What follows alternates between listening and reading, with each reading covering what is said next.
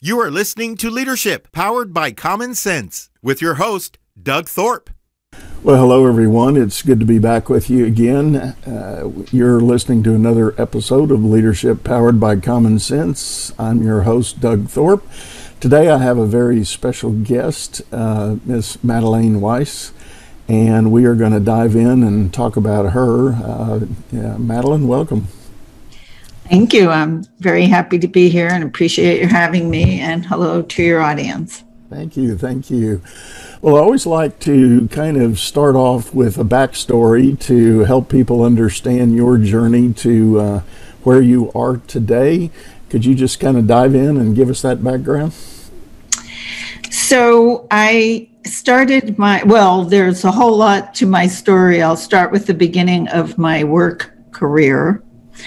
Um, actually, when I was 15 years old, my father passed away, and I wanted to be helpful to my mother. So I was beating the streets trying to get a job, and no one would give me one. I don't think I realized that in Pennsylvania at that time, that possibly um, 15 and a half was underage, but nobody told me that. And it, it actually lingered so when people say they don't want to go to work, for me, it's such a privilege and a pleasure uh, to be able to do good work. Um, so that's that's a little quirky something about me. When I finally did get my first job, it was in a clinical chemistry laboratory. I had trained to become a uh, medical laboratory technician. So I was after that in the USDA Biological Control Lab and the uh, Drexel University um, Cardiac Catheter Lab as a technician there. So I did those kinds of things, but there was always a call to the people. And so I have morphed over time by getting um, other kinds of clinical degrees and also an MBA and have kind of honed in on helping people to enjoy their work and their lives at the same time. So. Now, as I recall, when we were kind of prepping for this, part of your story, and maybe it's the why that we can ask, uh, you mentioned your dad passing away, and yeah. there was an element of that that kind of became a driver for you. What was that about? Well, if your listeners know the uh, Madeline books, where uh, to the tiger in the zoo, Madeline just said, poo poo, so did I, to my dad too many times. So I was grounded a lot. And when he died, actually, I was, he died of a stroke very suddenly. And at that time, I was grounded for who knows what, because it was always something. So I went around for quite a while thinking that my daddy died of me until one day at the cemetery I broke down with my mother and said that that I thought it was all my fault. And she said, "No, honey, it wasn't you. It was work." So I feel very much that if I can save one little girl or boy's mommy or daddy or anybody at all, for that matter from the kinds of uh, um, re- unrelenting stress that he suffered. Uh, I'm in. Yeah. Let's let's talk a little more then. Uh, let's segue on over to the kind of client you strive to work for or work with. Uh, tell us a little more about that. Yeah, the work that I do largely, and I was taught that the the kind of people you help says a lot about you. Um, so no surprise, these are uh, people who pretty much have everything they need to have really great lives. Um, they just don't know that yet because there's this uh, tendency among us humans to look outward for what doesn't feel right inward. And they don't realize yet that if we rearrange the furniture a little bit on the inside, it makes a huge difference. on the outside. I, I remember um, treating a young woman a while ago. I was working with her when I was still a licensed clinical independent social workers. So we were still calling them patients then, and we were still calling it treatment then. And please ask me about that because I've morphed way over out of that now. But in any case, I remember she was complaining about the husband. And I said to her, What if we get you in your very best shape first, and then you can see how you feel about the husband? And that was that was decades ago. And they are still together. They have a beautiful life and a beautiful family, and all is all is well because she learned a few things to watch out for about herself. It doesn't necessarily mean any of it's going away, but we can get in charge of it instead of it in charge of us. So, yeah. well, I've often said the most difficult piece of real estate in the world to manage is the six inches between your ears. Uh, it's uh, many, many studies and writings have been done about managing that headspace. Yep. And, and I like what you said, rearrange the furniture a little bit. Um, but that does have a deeper meaning, more about sort of changing your, your thought pattern. Uh, you and I have also had a fascinating talk about uh, just that this this notion of working to get in a comfort zone. Uh, yeah. Talk a little bit. Talk a little bit about that. So we were talking about that Yale study that we both love. And um, the Yale study, what's so great about it is that it turns on its head this idea that you'll know something's right when it's comfortable.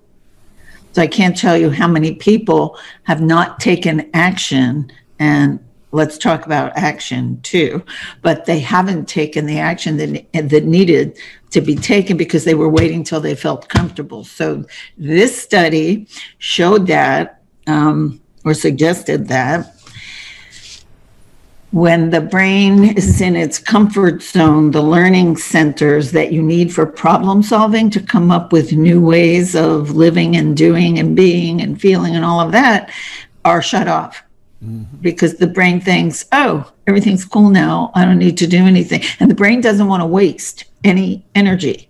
So it just shuts down because you're comfortable. So this study was saying optimal learning, and therefore I would say optimal problem solving, requires 70% in your discomfort zone outside of your comfort zone.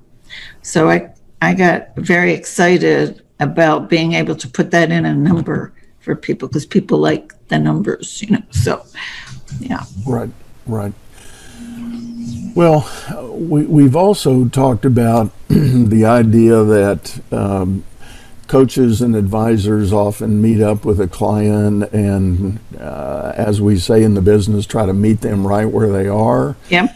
Um, but you had an interesting angle to that the, the notion of uh, when you start out in an early coaching or advising or even counseling mm. type relationship.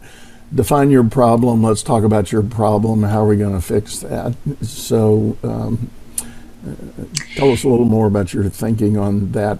Story. Yeah, I want to tell you about a moment that I had last uh, Friday with someone. Um, so, there's this, right? So the acronym actually breaks down into this five step process that I noticed was common to all of my clients. And the one that we're talking about right now is this um, grounding in the belief that we have everything we need to have a really great life. And when people come to me, they don't really typically know that or believe that. So I hold that space, which is not where they are, but I ask their permission. I say, Would you mind if I hold this space of, let's call it hope and possibility for you until you can step into it, own it, and take charge of it and run with it yourself. And there was this man the other day who said to me, he was feeling so bad about himself. He said something like, Why would you even want to work with me? Like, what's in this for you? Kind of a thing. Right. And I told him a little bit about what we talked about here about how how much it means to me, what a privilege and a pleasure it is to work, to be able to help him step out of this excruciating pain into this much better place that I know is possible for him. And he started to weep. And he said, Congratulations, you made me cry. So, you know, apparently he doesn't do that very often. But he was so touched by somebody believing that, and I do, it doesn't have to be like that.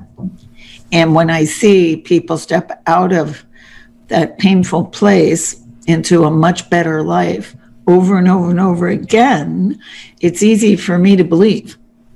And they don't know, so I don't try to convince them. And that's that's by the way where the action comes in. When they take action and they have this, huh, that worked. That felt good. Nobody died. I was, you know, scared, but it's fine. So that's when they start to believe that things can be different. And then they take another step and another step and another step. And pretty soon things are different. Right. So much at the root of coaching is to help people uh, paint that picture of possibility, the next yep. great step toward uh, advancement or achievement or um, better living, as, as, as you're talking here. And I like the phrase that, that we've talked about before uh, um, offline here between the two of us. This, uh, you know, the brain scientists tell us that when neurons fire together, they wire together. Right. And that is a statement about our thinking pattern. If we keep perpetually thinking the negative about our situation, that's going to become a hardwired way of thinking. So, the challenge for folks like you and I who do have a passion for helping people is to shift that thinking before everything gets wired together in a, in a firm way, but try to get some better wiring, right? So, yeah, so a lot of times the question comes up or will be, well, what happens with the old wiring? I mean, once it's there, it's kind of there. And we call it trauma sometimes. Trauma is that that kind of wiring, like PTSD. And I think different professionals among us might have different ideas about this. Mine is about the garden. So we plant a new garden, meaning build. I saw the connections on the television once. I was watching a YouTube that showed how how the um, electric the electrochemical transmission and how they actually got wired. It was really like roots in a garden. And I feel like if we try to like directly weaken them somehow, we're doing what you just said, which is actually inadvertently strengthening them because we're throwing attention on them. So I like to think about, well, let's just let's just try new things. Let's make new connections. Let's water that garden and not put the attention on that garden, but on the new garden and just let that one wither. Yeah. Yeah. And it might not go away like completely forever, but it doesn't have as much of a hold on us. Right. Right. Because if nothing else, we have the distraction of a much prettier garden. So. Yeah. so true. So true. Well, it's time to uh, take a short break. And when we come back from the break, we're going to shift gears and we are going to talk about your book. Uh, Madelaine is a best selling author, and we'll get into that just in a moment, right after our break. This program is sponsored by Headway Executive Coaching, your source for leadership development and team leading effectiveness. For more information, visit headwayexec.com. All right, everyone, we're back, and I am visiting with uh, Madelaine Weiss. She is our guest today, and we have been talking about some great things in the realm of helping people with uh, coaching and advising. Madelaine, you um, are a successful author. You want to show your book there? It's called Get Again. It, right? Yeah, again. I actually happen to have a crush on the cover. Oh yeah, I love those stars so uh, much. good stuff.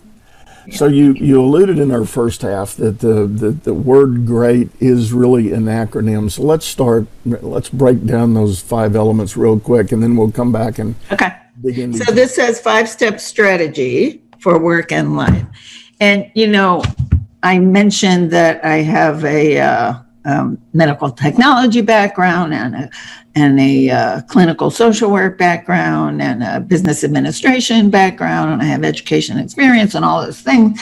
And I don't know if I did mention that I've also been studying um, ancient philosophy for over 20 years. Every week, it's a real thing in my life. Um, because the concepts are just so simple and pure and easy and really, really effective.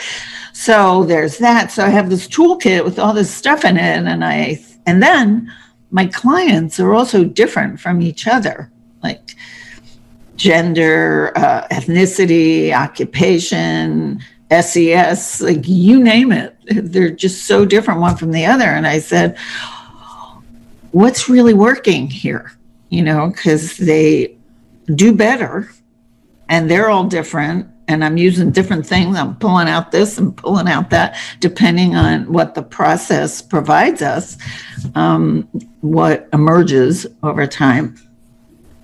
And so when i asked that question i realized that no matter who they were and no matter which particular uh, tool in my toolkit i happened to be using most or at that moment with that person there were these five steps that seemed common to all.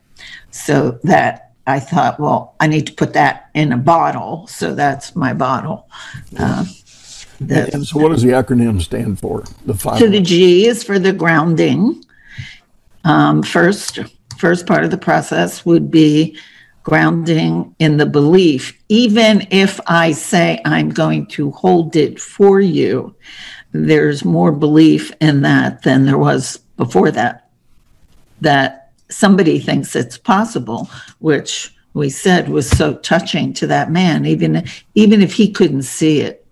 The fact that there was someone else who could see that and hold that for him, so that it's possible, and that we have everything we need.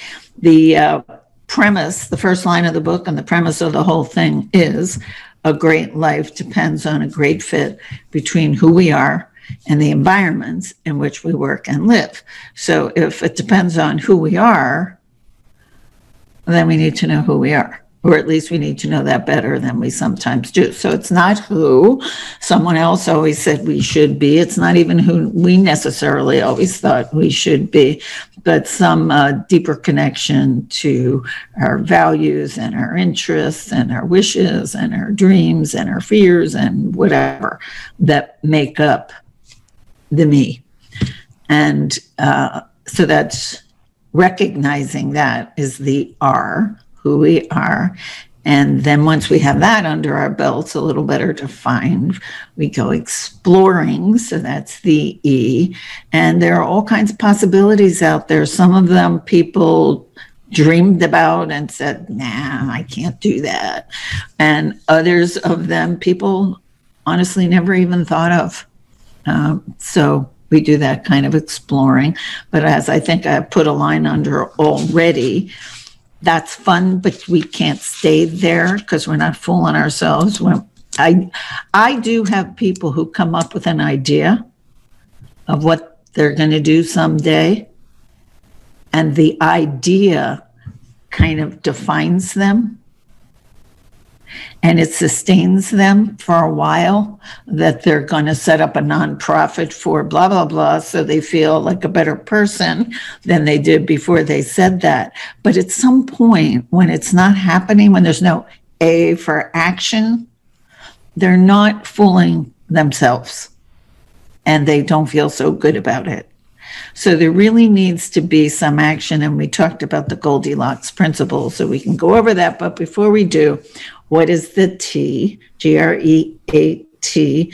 The T is for tackling the normal, natural, inherent, predictable, ordinary human resistance to any change. And that's where that Goldilocks principle becomes important to help manage the resistance to the change or tackle. T for tackle. So that's it. Yeah, we'll take a quick detour from the definition there and let's talk about that Goldilocks principle. Since you and I first began talking, I have actually shared that in several coaching sessions. Uh, the Goldilocks principle says if you're trying to make a change, don't be overwhelmed by the large hairiness of of the big thing you want to do. Take it in smaller chunks, just like Goldilocks, not too big, not too small, but just right.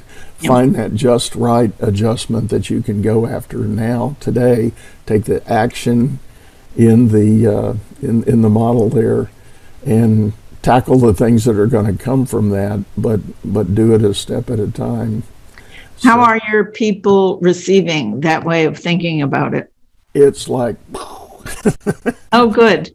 Yeah, good. it yeah. Uh, it it really is. It's one of those. Uh, the, uh, the, other phrase I use a lot. It, it creates aha moments. It's it's the realization that that vision we've been talking about that that future state we're wanting to work toward now all of a sudden becomes achievable because you if you start breaking down the steps to get there the goldilocks size steps you realize i can actually do this.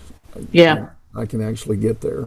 And it sort of gives them permission not to feel you know if if um, big important people are taking baby steps they're not comfortable that they're not doing something bigger. But when they realize that we have to we have to manage that three pound blob of tissue up there, and it kind of has its way with us if we don't treat it properly. So when we give it too much, too fast, too big, it's going to resist. It's just going to shut down. So it's actually a really smart thing to do. It's not because we're weak it's because we're smart and we know right. we have to outfox the brain. Yeah. Well, there's a there's an in, another interesting study that's a number of years old, and I, I use it too in a lot of my coaching.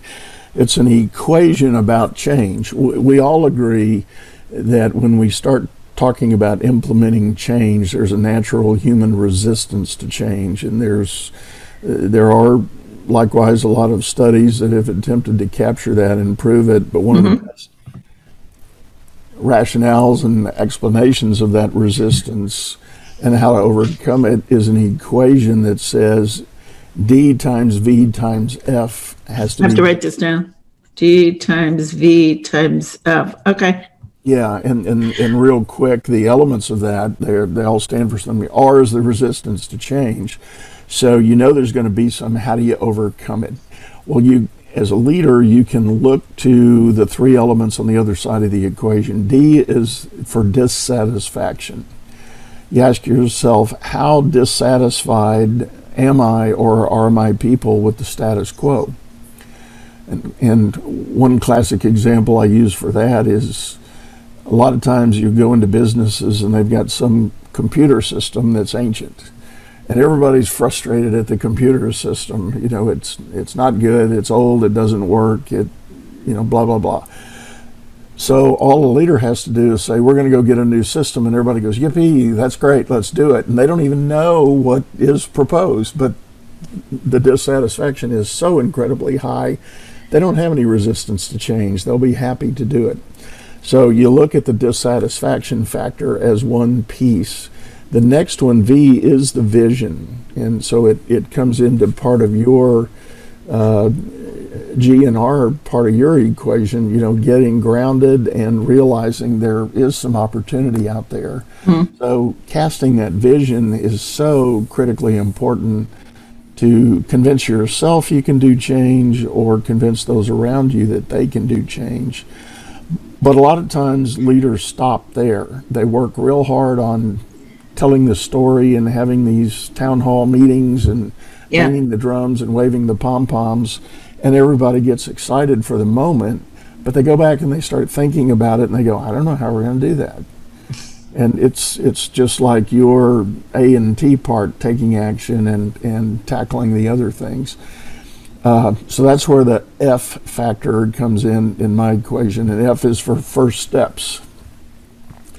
So leaders have to tell themselves and they have to tell those around them. They have to explain the first steps, and that's where I love the Goldilocks part. Yeah. Think of it as not too big, not too small, just right map out the first steps. And you don't even necessarily have to define every step in the plan to affect the change, but you kind of clear the way forward and you get people start thinking about the possibilities and realizing, yeah, we can do this. We can get there. Well, I'm thinking about your new technology example. I've been the victim of new technology many many times over.